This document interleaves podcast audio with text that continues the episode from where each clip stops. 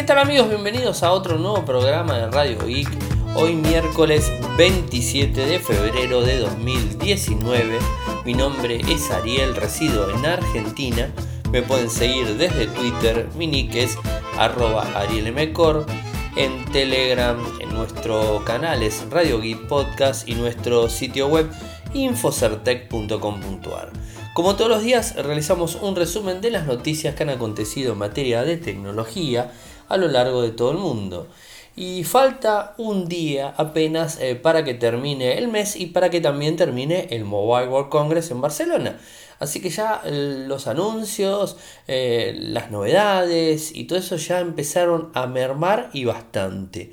Hoy muchas filtraciones relacionadas con Huawei en donde parece ser que la compañía china está empezando a utilizar una nueva estrategia de marketing donde los mismos directivos empiezan a filtrar fotos. Esto ya lo hemos visto en Xiaomi eh, anteriormente con el, con el Mi 9 y, el teléfono plegable. Eh, lo hemos visto al CEO mostrando algo en Weibo. Ahora lo empezamos a ver a, a Huawei que de alguna forma empieza a filtrar cosas. ¿Y qué es lo que, lo que está filtrando? Bueno, hoy se vieron algunas fotos de unas antenas en 5G mm, que son Huawei, eh, que están muy cerca de, lo que sería el Mobile World Congress, tomadas con una determinada cámara. Y esa cámara que la eh, tomó Supuestamente, según se puede digamos, eh, ver y además eh, por los medios que lo están confirmando, podríamos estar eh, viendo el producto de la lente que trae el dispositivo el P30 Pro que además traería un zoom de 10 por, o sea, un zoom no digital, sino ya un zoom eh, mecánico, ¿no? un óptico directamente. Esto es un poco lo que se vio, eh, todo lo que tiene que ver con la metadata de las cuatro fotos que se publicaron, no hay forma de rastrearlo, o sea, eso se borró. El directivo en cuestión es el gerente de producto de Huawei, se llama Bruce Lee, bromas aparte, no tiene nada que ver, eh, se llama realmente así. Y en las fotos podemos ver lo que sería el zoom dependiendo de cómo va tomando en estas eh, cuatro fotos. Fíjense que por un lado vemos el, el, lugar donde están montadas las antenas y de repente las vemos re cerca. Y por otro lado también la vemos eh, a las antenas en, en, modo en widescreen. O sea, la verdad estamos viendo una excelente resolución de cámara.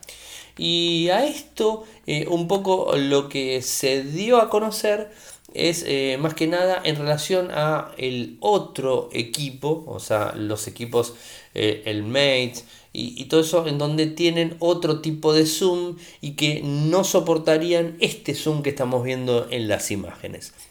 Las fotos al parecer fueron realizadas con un teleobjetivo de 10 MP, mientras que el Mate tiene una cámara teleobjetivo de 8 Parece un disparo de teleobjetivo de 5 por extendido a 10 con zoom digital, es decir, ahí me confundí antes yo, de 5 con una extensión a 5 más en digital. Obviamente son fotos especulativas de lo que podría llegar a ser el P30 Pro, o sea, las fotos tomadas con ese equipo, ¿no? Y si además eh, vamos eh, sumando algunas cosas en esta reunión que participaron algunos medios selectos en donde les mostraron, que nosotros lo publicamos esta semana, donde les mostraron un supuesto demo del P30 Pro y tiene tres cámaras, es muy similar a lo que ahora les voy a contar, en donde hoy mismo se han filtrado eh, algunas imágenes, algunos renders de imágenes de lo que sería directamente el eh, P30 Pro y el P30 común. O sea, así que eh, las cosas se están empezando a poner claras. Tenemos una, un frontal con, con, pantalla casi todo cubierto, un noche en gota, la parte trasera tiene tres lentes, tanto el que sería el P30 tiene tres lentes con un flash en vertical en la parte de abajo, es igual. Y el otro, el P30 Pro, tiene tres lentes y un flash en vertical al lado de lo que serían los, los, lentes en sí. Y se ve como que la pantalla es diferente, o sea, se nota que es más grande la pantalla. En ninguno de los dos modelos, en los renders del P30 y el P30 Pro, de vuelta les digo, son filtraciones. Son filtraciones eh, que la publicó la gente de WinFuture eh, o Roland Quant, que, bueno, trabaja para WinFuture. Eh, él es que la filtró y después la publicó en el sitio. Y la verdad que se ve muy bien. no se ve, por ejemplo, bueno, lo que sería el, el lector de huellas en la parte trasera, o sea, supuestamente lo va a tener de forma frontal. El Pro eh, es, este, tiene una pequeña curvatura quizás en la pantalla de frente, el común no tanto, o sea, esto seguramente tiene, tiene que ver a que va a ser más chico en pantalla. No estamos viendo cuatro cámaras en el Pro, eh, pero algunos rumores hablan que el P30 Pro 5G es el que traería la cuarta cámara, es decir, sería un equipo superior, algo muy similar a lo que hizo Samsung con el, el S10, eh, el S10 más, eh, el S10 5G. O sea, bueno, ese sería un, un poco la idea de Huawei con esto. como les dije, son fotos filtradas, pero viendo de quién vienen, es muy probable que así sean. ¿Cuándo vamos a salir de dudas? El 26 de marzo en París, cuando se realice el lanzamiento del Huawei P30, que no es este, eh, ninguna suposición. De hecho, Huawei lo puso de forma formal que ese día va a estar presentando la línea P30, o sea, P30 y P30 Pro, o sea que no hay mucha historia. Y si después vemos estas fotos que tomaron con un dispositivo que supuestamente podría ser esto, un director importante de Huawei, y bueno, estamos empezando, eh, empezamos a cerrar el círculo de que eh, Huawei está jugando un poco con, las filtraciones y, de forma ya concreta. Ellos están jugando. No es que están jugando un tercero, no, no, están jugando ellos de alguna manera. Así que hay que tenerlo en cuenta. Eh, ¿Qué es lo que dice Roland Kwan sobre, sobre este, estos equipos? Dice que tendrían unas cámaras Leica, o sea, firmadas por Leica, con focos de 1.6 y 3.4. Va a depender un poco del focal, va a depender un poco de si es eh, cámara triple, cuádruple, bueno, y este tipo de cosas. Así que estaremos atentos, no mucho más eh, para comentarles, pero bueno, es interesante ver todo este, este mundo de filtraciones. Y otra de las cosas buenas que han salido en el Mobile World Congress son eh, las entrevistas que le hicieron diferentes medios, diferentes periodistas a los directivos de las compañías. Como por ejemplo al CEO de OnePlus. El CEO de OnePlus eh, habló puntualmente de la carga inalámbrica. O sea, eh, en donde no estaba muy contento evidentemente con la carga inalámbrica. El CEO se llama Pete Lau eh, dijo, la carga mm, rápida de OnePlus es de las más rápidas. La carga inalámbrica es muy inferior. A ver, vamos de vuelta y creo que esta semana lo hablamos. Eh, es cierto, la carga inalámbrica eh, es inferior en, digamos, en carga en general tiene determinadas cuestiones eh, que hacen que el teléfono esté cerca, tiene determinadas construcciones, la parte trasera tiene que ser de un determinado material, no puede ser plástico, bueno, tiene que tener determinadas cosas. Es más costoso porque tiene que tener internamente el dispositivo para poder levantar la inducción de la electricidad, para poder cargar, es más lento, o sea, tiene contras.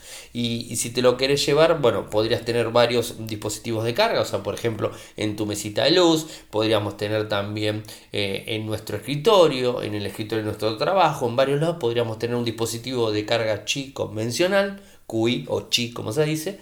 Y este, el dispositivo lo ponemos y empieza a cargar. Hasta ahí estamos bien. Eh, es cómodo pero no es rápido en carga. Es decir, va más que nada a mantener la carga del dispositivo. En algunos casos puede que te la cargues, no digo que no, porque si vas a dejar el teléfono 2-3 horas en tu escritorio apoyado arriba del cargador inalámbrico, seguramente te lo va a terminar cargando. Eh, es, lógico, pero si de repente vas y venís y vas al escritorio, lo pones un ratito, carga, tiene esa facilidad también de manejar la carga en donde lo pones arriba del cargador, carga 10 minutos, no importa, le dio un golpecito de carga. Y no es que se arruina la batería, no tiene efecto memoria, está preparado para esas cargas de forma constante. O sea, te levantaste, te fuiste a otra oficina, volviste a los 10 minutos, lo volviste a poner, lo dejaste media hora, después te fuiste, volviste, lo dejaste una hora, después así. Puedes ir y venir todo el día y cuando salís de tu trabajo te diste cuenta que salís con una carga bastante elevada y el teléfono no lo enchufaste nunca para cargar. ¿no? O sea, esto es un poco lo que hace la carga inalámbrica y que si en, la mesita de luz de tu casa lo tenés en la mesa de luz eh, a la noche, lo tenés ahí el, cargador y pones el teléfono a cargar directamente, creo que es una buena opción y no andas con cables colgando. A mí me parece bueno, pero lo cierto es que si le querés dar un golpe de carga rápido, no podés. Y hoy por hoy hay muy buenos cargadores de golpe de carga rápida. Hoy estuve probando, como les había comentado, estoy con el Moto, eh, el Moto G7 el Plus y que tiene un sistema de carga rápida muy bueno. Tiene un cargador, un cargador power, eh, digamos, elevado en relación al que traía el, el equipo anterior, es de 27 watts. O sea, en menos de media hora, de un 20% llegué al 100% de carga. O sea, la verdad que está muy, muy bueno eso, poder cargar el dispositivo. Eh, además está preparado porque no tiene, por ejemplo, un cargador USB-A que va conectado, o sea, el conector USB-A que va conectado a lo que sería al, aparato cargador, sino que viene un cable USB-C a USB-C que va directo de teléfono a teléfono. Entonces la carga es mucho mayor porque el puerto USB-C eh, permite alimentar y permite también pasar datos, es mucho más rápido, mucho más fluido eh, en ese sentido. Así que está bueno por, por, ese lado. Entonces permite darme más carga. Y están apareciendo cada vez más dispositivos de gama media alta y de gama alta con cargadores de carga más rápida de lo normal, de los 15, 17, 18 watts están empezando a subir como este en 27, ¿no? Y está bueno porque le pega la carga. Entonces, ¿qué es lo que dice el CEO de la compañía? El CEO de OnePlus es que ellos no lo van a poner en el 7, en el OnePlus 7, porque no lo ven factible y dicen que la carga rápida que ellos tienen es la mejor carga rápida, digamos, en, enchufado en USB-C entonces no van a trabajar eh, con una carga inalámbrica que es lenta y que no es operativa como lo es del otro lado. O sea, es entendible lo que dice. Eh, debería abrir un poco el juego para, poder brindarles esas posibilidades, esas microcargas que, eh, que podemos tener los usuarios, que está buenísimo. A mí particularmente me encantaría que todos los dispositivos, no importa que sea carga lenta, inalámbrico, todos los dispositivos lo traigan. Creo que sería ideal eh, para, eh, eh, este, como hoy, hoy, hoy por hoy vivimos, que estamos con el teléfono a veces que nos quedamos sin carga y todo ese tipo de cuestiones, y más que no hay grandes innovaciones con grafeno y otros materiales para hacer que las baterías duren más. Así que creo que la carga inalámbrica sería un buen paliativo, más allá de que la solución que hoy tenemos son dos, poner grandes miliamperajes a las baterías internamente y cargadores con cargadores rápidos de gran, de gran capacidad en amperaje para poder brindarle justamente esto, brindarle la capacidad de carga rápida. No, pero bueno, eso es un poco la solución y creo que por el otro lado está bien. Recuerden que OnePlus eh, saca sus teléfonos tope, saca dos al año.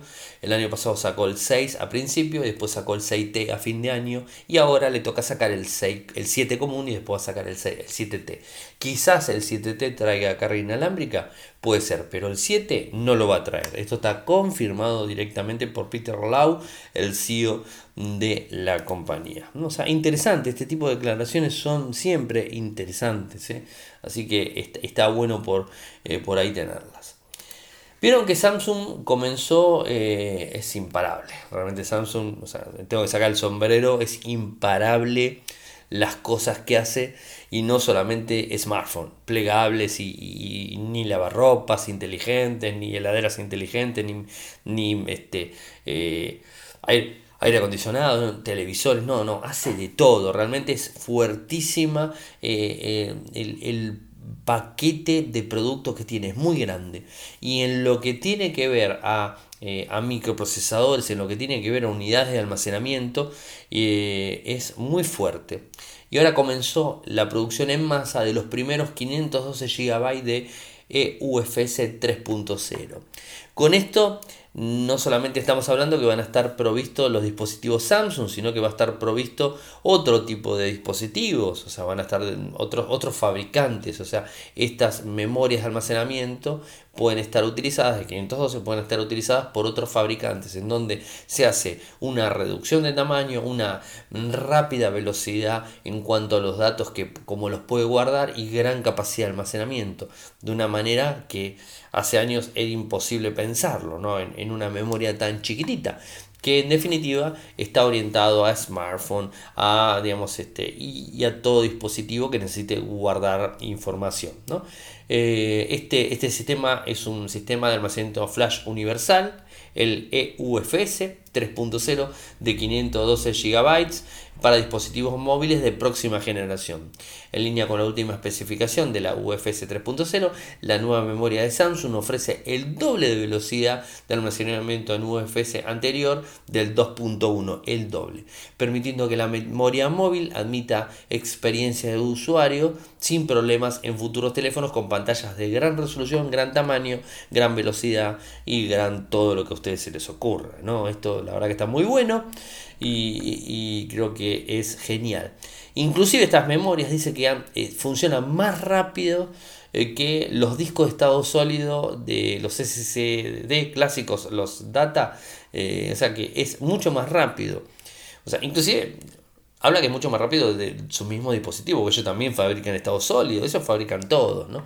Pero bueno, esto creo que es, es una muy buena, este, una muy buena opción y en, el post que publicamos en Infocertec está toda la lista completa de las diferentes velocidades en determinados tiempos donde fueron avanzando, donde arranca el estándar en el 2015, enero del 2015 en adelante con 128 a 350 mbs y hoy estamos hablando de 3.0 con 512 a 2100 mbs, o sea, de 350 a 2100 mbs. O sea, es un gran avance en velocidad. Así que bueno, esto está muy buenísimo que, lo tengamos y que esté disponible para dispositivos.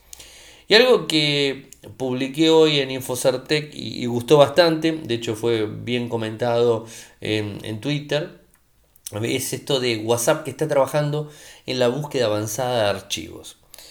WhatsApp se está convirtiendo en una herramienta no solo para el uso personal, sino también para el uso corporativo. Sabemos que está la opción corporativa, eso ya lo sabemos, ¿no? Pero la herramienta personal que usamos todos eh, se está empezando a utilizar en las compañías como corporativa sin serlo, sin pagar por la misma, pero se está utilizando. Se está utilizando, hay veces más que el correo electrónico. Reemplazó la mensajería, la mensajería de texto. Está reemplazando de a poco a las llamadas telefónicas. Está reemplazando a los mensajes de voz de cualquier otro sistema. O sea, WhatsApp está reemplazando casi todo lo que tenga que ver con comunicación en audio, en texto y en video. O sea, las tres formas que tenemos de comunicarnos lo está reemplazando. Y no solamente contra un usuario, sino en grupos. O sea, ya sea por un grupo, mandar un audio en grupo, mandar un texto en grupo, sino también hacer conferencias o hacer una videoconferencia con varias personas a la vez, una videollamada, mejor dicho, con varias personas. Esto lo permite, inclusive la, versión corporativa permite mucho más. Ahora, ¿qué pasa con todo esto? A veces, yo no sé si a ustedes les, pasa, les ha pasado eh, que una persona le dice, eh, Ariel, mandame el PDF tanto, o mandame el archivo, el zip tanto, o mandame el archivo no sé cuánto. Antes no podías mandar determinadas determinados archivos. Hoy puedes mandar la gran mayoría de archivos eh, por WhatsApp, ya sea por nuestro smartphone como también por WhatsApp web. Es decir, podemos agarrar un archivo que tenemos dentro de la computadora con WhatsApp web, con nuestro teléfono conectado y enviárselo a una persona que está en la otra parte del mundo porque necesita un PDF eh, o una presentación para realizar la presentación en otro lado. Y es mucho más rápido inclusive que el correo electrónico. ¿Y por qué digo que es más rápido? Porque lo reciben en el teléfono, lo reciben en el instante. En cambio, el correo electrónico, ¿qué tiene que hacer? ¿En el smartphone lo puede recibir? Sí, lo puede recibir pero ¿no les parece que es más rápido recibirlo en un mensajero instantáneo en donde te dice ya te lo envié y automáticamente lo recibiste, lo abriste y funciona? Después lo conectarás a una computadora, no tengo ni idea cómo lo vas a pasar el archivo, esa presentación y cómo la vas a editar, cómo la vas a utilizar. Pero esa presentación llegó al instante y lo estás viendo en el momento que llegó. Entonces esa inmediatez de comunicación y esa inmediatez de poder enviar archivos está ganando demasiados adeptos. Entonces, ¿qué sucede? WhatsApp se está convirtiendo en una gran base de datos de archivos que enviamos y de vuelta. O sea, no estamos hablando de esos videos cómicos, esos memes, esos GIFs, esos, eh, bueno, imágenes eh, de todo estilo y tipo, sin entrar en detalles, que se envían normalmente. Hablemos de cosas de empresas, cosas donde necesitamos encontrar un archivo que nos envió tal persona hace determinado tiempo. Bueno, ¿qué es lo que está trabajando ahora WhatsApp? Eh, sin extenderlo más, en esto, en un sistema de archivos, eh, perdón, un sistema de búsqueda avanzada de archivos. Está arrancando eh, con iOS y lo está haciendo con la beta. La beta de iOS está empezando a implementar este sistema para búsqueda de archivos. Está buenísimo. No sé cuánto va a tardar. Primero sale en iOS en beta, después sale en iOS común y seguramente al poquitísimo tiempo lo vamos a tener disponible los usuarios de Android. Así que atentos porque esto es una muy buena solución. O sea, creo que es una muy buena solución para muchas de las cosas que hacemos normalmente los usuarios. ¿eh? Así que interesante para tener en cuenta. Ahora les tengo que hablar, ustedes siempre dicen, hablas mal Ariel, te la pasas hablando mal de Apple, de iPhone y todo eso. Bueno, hoy les traigo una encuesta. Una encuesta que eh, ha salido de, de, un encuestador norteamericano, en donde habla de eh, la encuesta viene del lado de Barrons, o sea, es, eh, importante. ahí voy a abrir la encuesta, les voy a compartir la encuesta para que ustedes la vean, o sea, no, que no estoy mintiendo y está ahí disponible para, para el acceso. Y habla de eh, la satisfacción que tienen los usuarios norteamericanos en relación a elegir un iPhone y no un Android como su próximo smartphone. Esto es así, la mayoría de los, usuarios estadounidenses eligen un iPhone como su próximo eh, smartphone. Esto es en la, la, encuesta que hizo Barrons.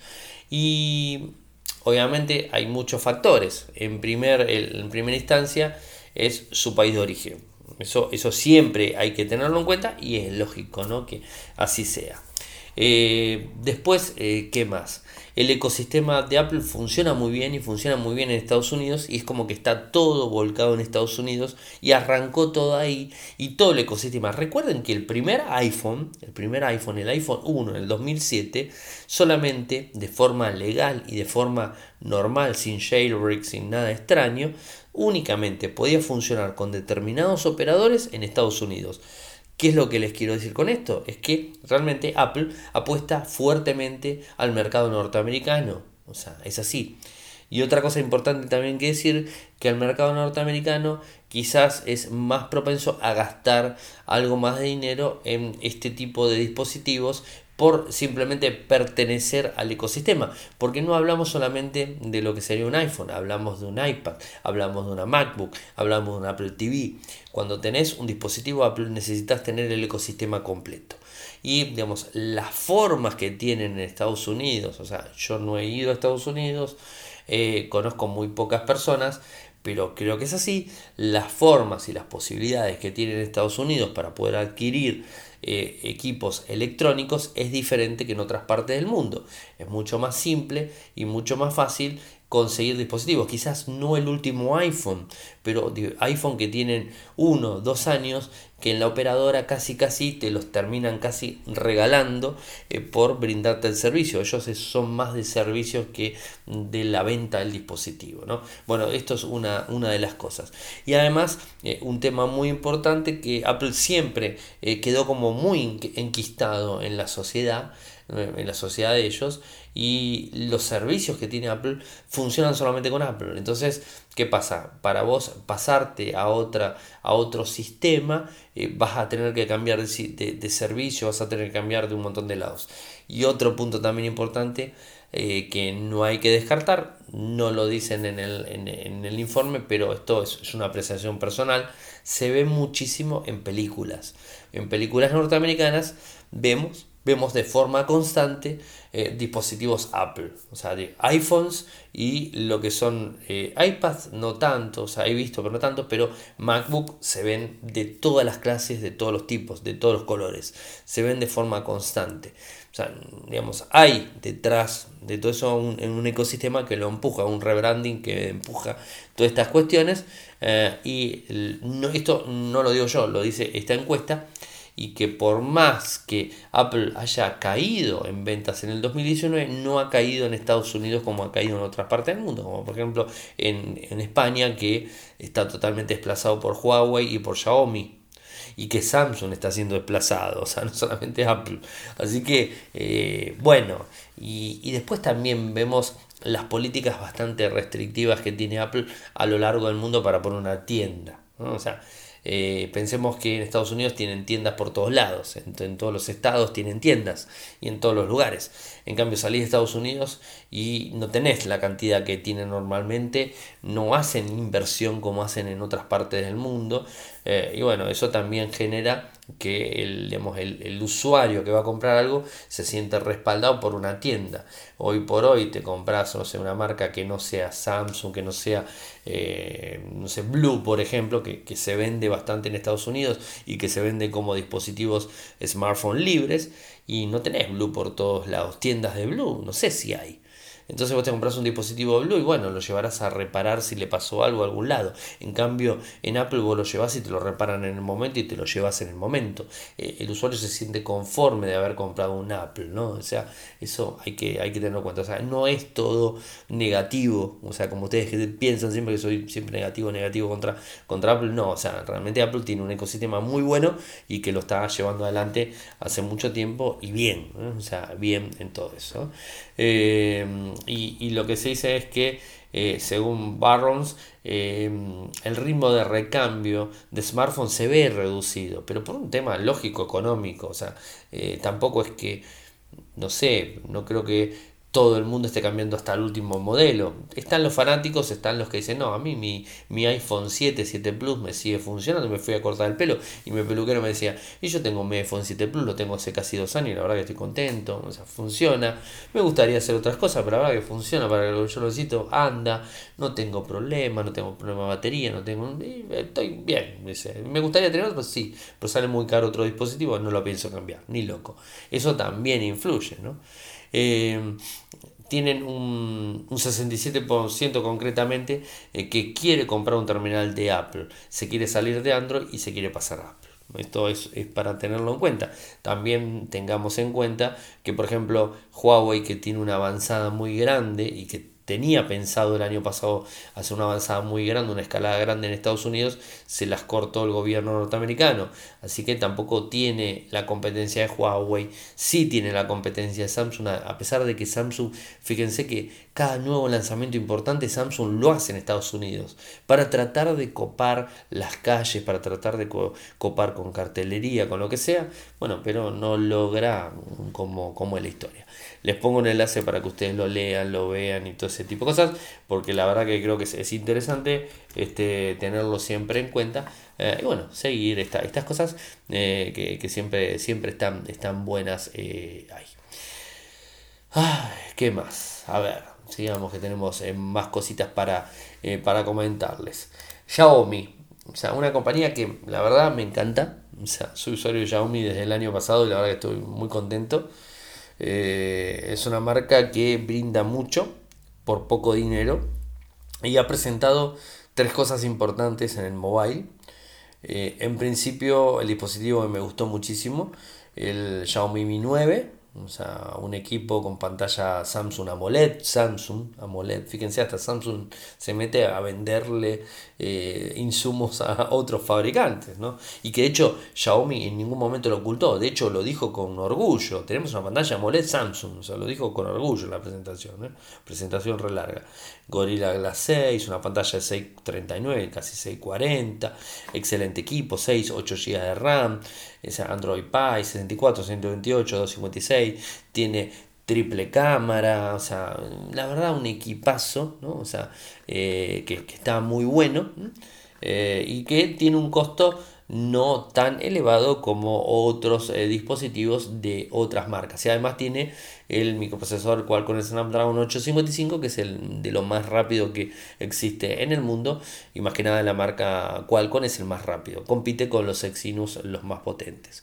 Después nos encontramos también con el Mi Mix 3 5G, que este fue la esperada que, se tuvo en relación al 5G. Estamos hablando de un 639 en pulgadas, 855, 6 y 8, Android Pie, 128, 256, una trasera dual, no tanto como la otra, pero tiene 5G eh, y bueno, es, un equipo eh, importante. Después algo que, que se dio fue el cargador inalámbrico de 20 watts, el Qi de 20 watts, era un poco lo que estábamos hablando recién. Ya están empezando los fabricantes a trabajar. Xiaomi no es solamente smartphone, ¿eh?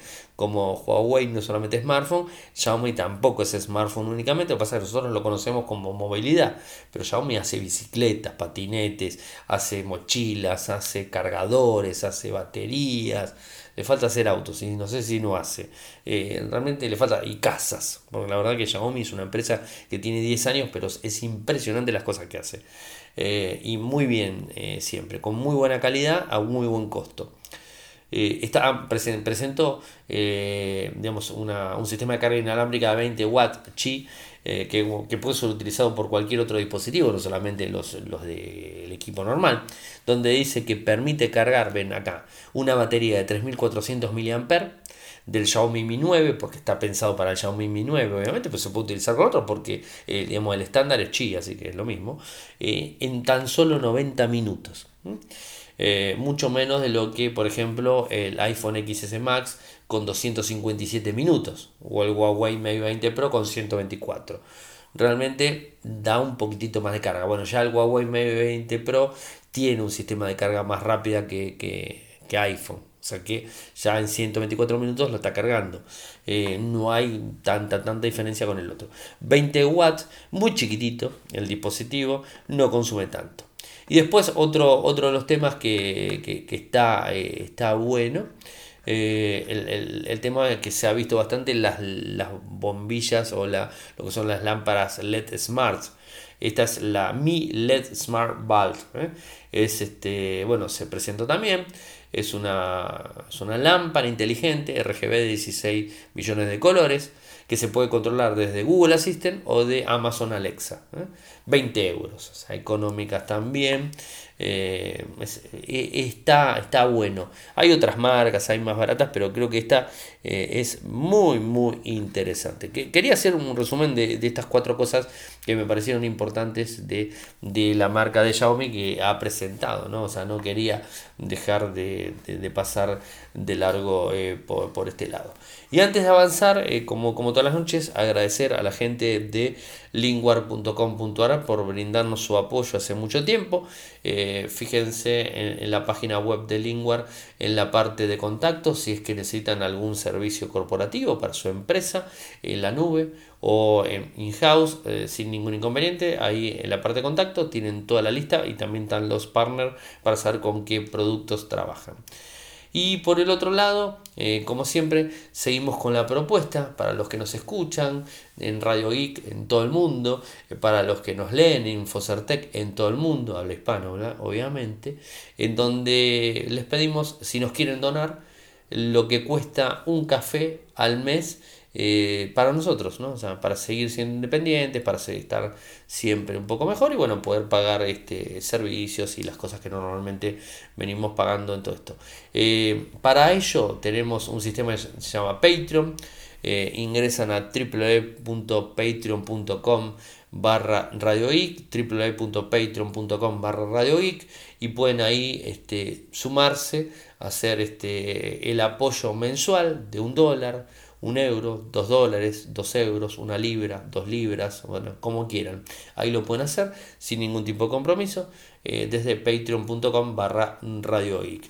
Y agradecer obviamente a nuestros miembros, lo tenemos a Eduardo, a Erika, a Gustavo, a JJ Ponce, a Juan Cruz, a Juan, a Tenoncete, a Samuel, a Sebastián, a Gustavo y a Volca. Muchas gracias a ellos eh, por eh, su ayuda constante. ¿eh? Así que excelente y mil gracias. Y si quieren, por el otro lado, como siempre pueden hacerlo también desde Patreon. perdón, Patreon ya se lo dije, desde PayPal paypal.me barra arielmecor paypal.me barra arielmecor ahí pueden poner de un dólar en adelante un euro en adelante lo que ustedes quieran. Me queda un, temilia más ahí para, hablar y eh, les voy a tener una primicia y después les voy a contar algo eh, también.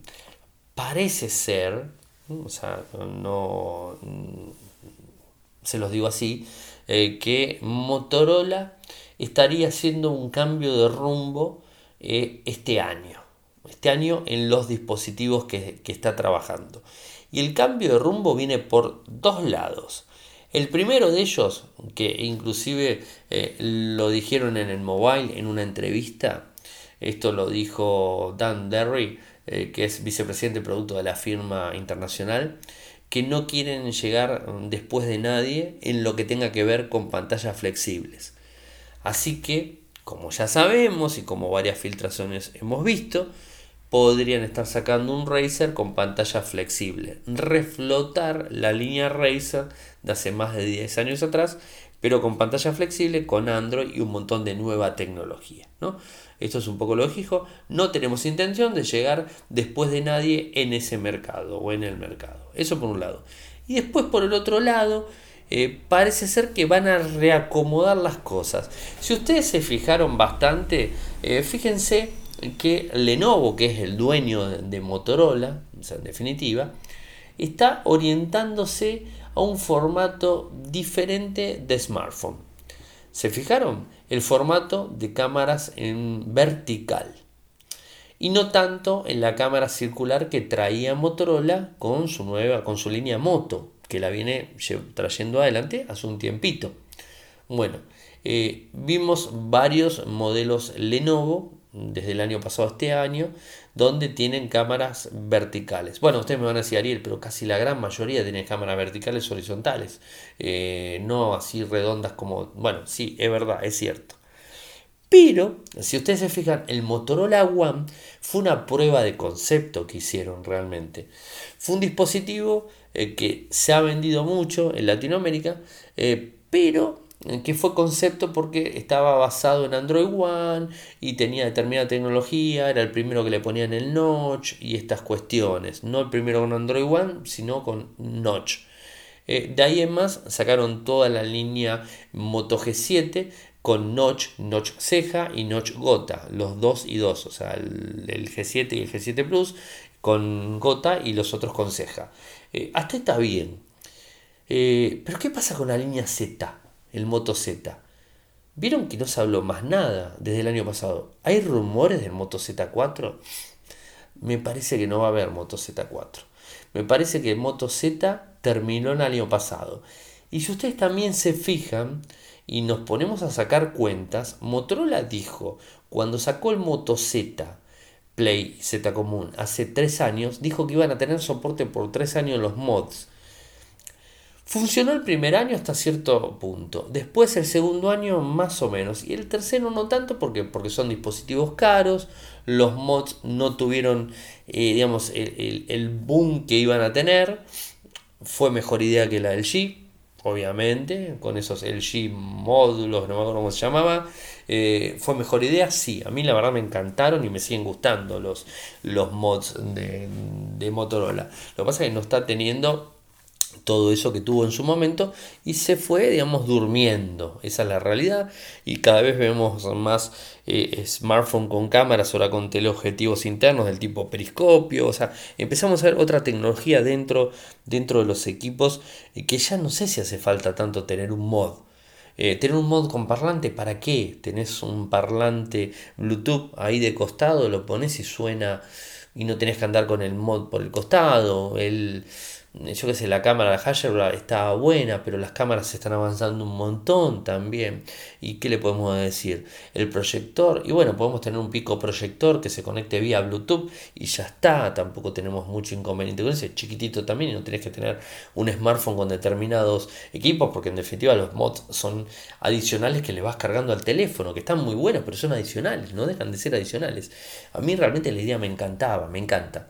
Pero parece ser que el Moto Z4 mm, mm, mm, no. ¿Y a dónde puede que vaya Motorola? Y yo creo que Motorola se va a la línea One. La línea One como pico y la línea Moto G y Moto E en lo que sería media, alta y baja. Y creo que ahí se quedarían. Y Lenovo entrando en, en, determinados segmentos como lo sabe hacer que se mete por todos lados. Lenovo, ¿no? En sí. Yo veo eso. Fíjense que se han alineado mucho también en lo que tiene que ver con los microprocesadores. Hoy estaba sacando cuentas y me di cuenta eh, por qué eh, una de las cosas que, que, yo particularmente no la veo positiva, que va a ser en mi revisión, va a ser una crítica, obviamente va a ser crítica, es que el Moto G7 Plus debería tener un microprocesador al menos un 660, que fue el tope de gama de la línea 600 del año pasado. Eh, pero estamos en el 2019, o sea que tendría que tener un 700, uno de la línea 700, no digo el último, pero de la línea 700, ¿no? No, le pusieron el 636. Y saben que me puse a rever los últimos dispositivos de Motorola. Y saben que el Moto Z3 Play del año pasado, que fue el dispositivo más potente que sacó Motorola en el 2018, porque el Moto Z3 común que se vendió en Estados Unidos tenía un 825, un 825 creo que tenía, pero no se vendió, se vendió solamente en Estados Unidos, no se le dio tanta importancia eh, a ese dispositivo. Pero el Moto Z3 Play que se vendió a nivel mundial traía un 636, el mismo microprocesador que el Motorola Moto G7 Plus de hoy lanzado hace menos de un mes trae como equipo tope de gama. Eh, un 636 y los otros dispositivos un 632. Fíjense que no han querido sobrepasar al Moto Z eh, Play. Y bueno, y hablemos que el Motorola One tenía el 625, que ya era un microprocesador de dos años atrás, que para mí no fue un muy buen negocio o un muy buen lanzamiento, eso ya lo he hablado, eso lo he dicho. Y veo que en el Moto G7 Plus le, le, podría haber puesto un 660 tranquilamente. O sea, lo pasaba un poco al Z3 Play, pero ahí nomás lo pasaba, ¿no? Le hacía un saltito, como quien dice. Eh, pero bueno, o sea, es una apreciación. Eh, una apreciación que estoy viendo eh, que lo que tiene que ver con la línea Z, calculo que va a desaparecer, porque ya se lo está comiendo. La misma Moto G, o sea, el Moto G7 se lo está comiendo al Z3 Play. Se lo está comiendo en velocidad casi. Eh, habría que compararlo igual y yo creo que va a tener la misma velocidad casi, porque estamos hablando de 4 GB con 64 y el otro también venía con 4 con 64. O sea, no hay gran diferencia. Y las cámaras que tiene el Moto, el Moto G7, el Moto G7 Plus, hoy jugué un poco, estuve jugando un poco a la calle, mañana lo voy a sacar de vuelta y, y todo eso pero no son para nada malas, son muy buenas. De hecho, tiene estabilizador OIS que lo tiene en la gama alta. Así que es como que no, no, no, me termina de cerrar a mí esa situación. ¿no? Y seguramente este año va a venir una segunda versión de Motorola One y ese va a ser un equipo rompedor. Habrá que ver si está en todo el mundo, esperemos que sea así. Y esperemos ver también la nueva línea Razer para un determinado grupo selecto porque va a ser caro, porque ya lo habían dicho antes que se anuncie el Galaxy Slate y antes que se anuncie también el Huawei Mate X, habían dicho que el Razer X si salía iba a ser caro. O sea, iba, iba a llegar casi a los 2.000 dólares, 1.500 dólares por ahí. No tanto como el Slate, pero bueno, por ahí, eh, por ahí este, está, está, la, está la cosa, ¿no? Eh, pero bueno, quería, quería cerrarles con, con este. Fold, perdón, ¿qué es Slate? ¿Dónde saqué Galaxy Slate? Me la confundí con la, con la, con la máquina de Microsoft, no, Galaxy Fold ¿eh? y Huawei Mate X. este, Galaxy Fold, disculpen. Así que bueno, esto es un poco lo que quería comentarles, eh, hacia dónde veo que, va, va, la cosa. Sigo probando el Moto G7 Plus, después te va a venir el común, después va a venir el Power y después va a venir el Play, o sea que voy a probar los cuatro modelos y les voy a sacar un informe completo de los cuatro dispositivos. Ténganme paciencia porque empezamos recién con el, con el Plus, el más alto, ¿no?